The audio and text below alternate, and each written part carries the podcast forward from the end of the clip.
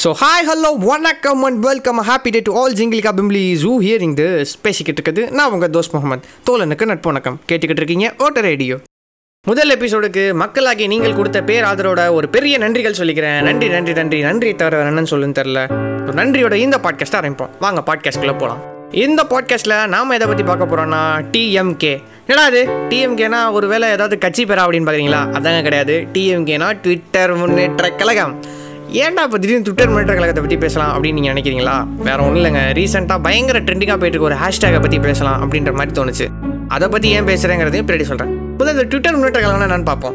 இந்த ட்விட்டர் முன்னேற்ற கழகம் தனது டெபாசிட்டை எப்போது அறிவித்தது என்றால் எனது தானே தலைவி தண்ணீரற்ற தலைவி சுச்சி அவர்கள் தனது சுச்சி லீக்ஸை வெளியிட்டவுடன் தான். ஏ நான் சுச்சி லீஸ்க்காக ட்விட்டருக்கு வரலப்பா? அப்போல்லாம் சொன்னீங்கன்னா தேடி வந்து வாயிலே வெட்டுவேன். ஸ்கூல் படிக்கும் போது சுச்சி லீஸ்க்காகவே ட்விட்டரை டவுன்லோட் செய்து பார்த்த வேண்டாம் சேனாதிபதி. என்னிடமே பொய்யா? அப்படின்ற மாதிரி திருப்பி கேட்பேன். அன்னைக்கு ஆரம்பித்த அந்த காட்டுத்தீ இன்னுமே நிற்காம பரவிக்கிட்டு இருக்கு அப்படின்னு தான் சொல்லணும்.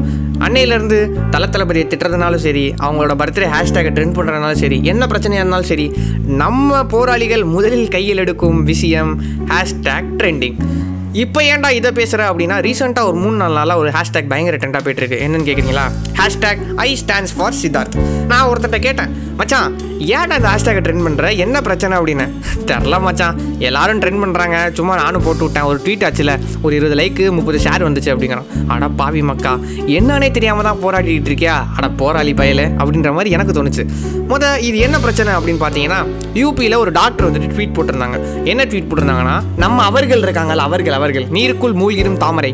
அவங்க என்ன சொன்னாங்கன்னா நாங்கள் மட்டும் ஆட்சிக்கு வந்தோன்னா வேக்சினை ஃப்ரீயாக கொடுப்போம் அப்படின்ற மாதிரி சொன்னாங்க. இதுக்கு கோவப்பட்ட அந்த டாக்டர் அப்போ நீங்கள் ஆட்சிக்கு வரலன்னா வேக்சினை ஃப்ரீயாக தர மாட்டீங்களா? இது என்ன மாதிரிங்க கேம்பெயின் அப்படின்னு கேட்க நம்ம சித்தார்த்து சும்மா இருப்பாரா?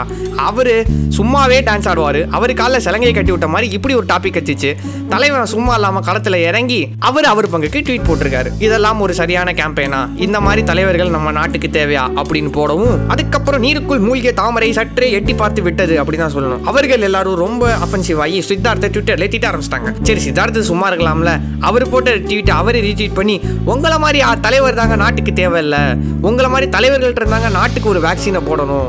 அப்படின்ற மாதிரி ட்வீட் போட பயங்கர அஃபென்சிவான நம்ம அவர்கள் என்ன பண்ணாங்கன்னா சித்தார்த்தோட நம்பரை கண்டுபிடிச்சு அதை லீக் பண்ணி விட்டானுங்க. பக்தாஸ் பக்தாஸ் அப்படின்னு ஒரு கும்பல் சுத்திட்டு இருக்கும். நம்பர் கிடைச்சோன்னா அந்த பக்தாஸ் என்ன பண்ணாங்கன்னா ஃபோனை போட்டு சித்தார்த்த சித்தார்த் நான் உன்னை கொலை பண்ண போறேன். சித்தார்த் நான் உன்னை ரேப் பண்ண போறேன். இப்படிலாம் சொல்லிட்டு இருந்திருக்காங்க. சித்தார்த்த ரேப் பண்ணி நீங்க என்னடா பண்ண போறீங்க? அட பைத்தியக்கார பயில்களா அப்படின்ற மாதிரி நமக்கு தோணுது. ஆனா இதெல்லாம் சொன்னா நம்ம நம்மளையும் கண்டுபிடிச்சு போட்டு நம்மளே அஃபென்சிவா பேச ஆரம்பிச்சுறாங்க பக்தாஸ் யாருன்னா அதை கேட்டுட்டு இருந்தீங்கன்னா மன்னிச்சுக்கோங்க. It's not for offensive content it's for போராளிஸ் so போராளிஸ் பக்கம் வரும் நான் ஏன் இதை சொன்னேன்னா முத என்ன பிரச்சனை தெரிஞ்சுக்கிட்டு போராடுங்கடா போராளிங்களா? என்ன பிரச்சனைனே தெரியாம ட்வீட் போட்டுட்டு இருக்கீங்களே? எதுக்குடா இது? எதுக்குடா விளம்பரம்? எள்ளு தான் என்னைக்கு காயுது? எலி புழுக்க என்னத்துக்கடா காயுதுன்ற மாதிரி கொஞ்சம் என்ன பிரச்சனை தெரிஞ்சுக்கிட்டு போறான்னா இன்னும் நல்லா இருக்குன்ற மாதிரி சொல்லணும் சுருக்கமாக சொன்னால் நம்ம ப்ளூ சட்டை சேலே சொல்லலாம். என்ன பிரச்சனை தெரிஞ்சுட்டு போறானீங்கன்னா நல்லாவே போராடலாம். அவ்வளோதாங்க அப்படின்ற மாதிரி சொல்லிக்கிறேன். ஸோ இத்தோட நம்ம கேரேஜ் சாத்திட்டு போகிறது உங்கள் தோஸ் முகமது. இன்னொரு பாட்காஸ்ட்டில் நான் உங்களை வந்து சந்திக்கிறேன். Until then tata bye bye நீங்கள் கேட்டுக்கிட்டு இருக்கீங்க ஓட்ட ரேடியோ.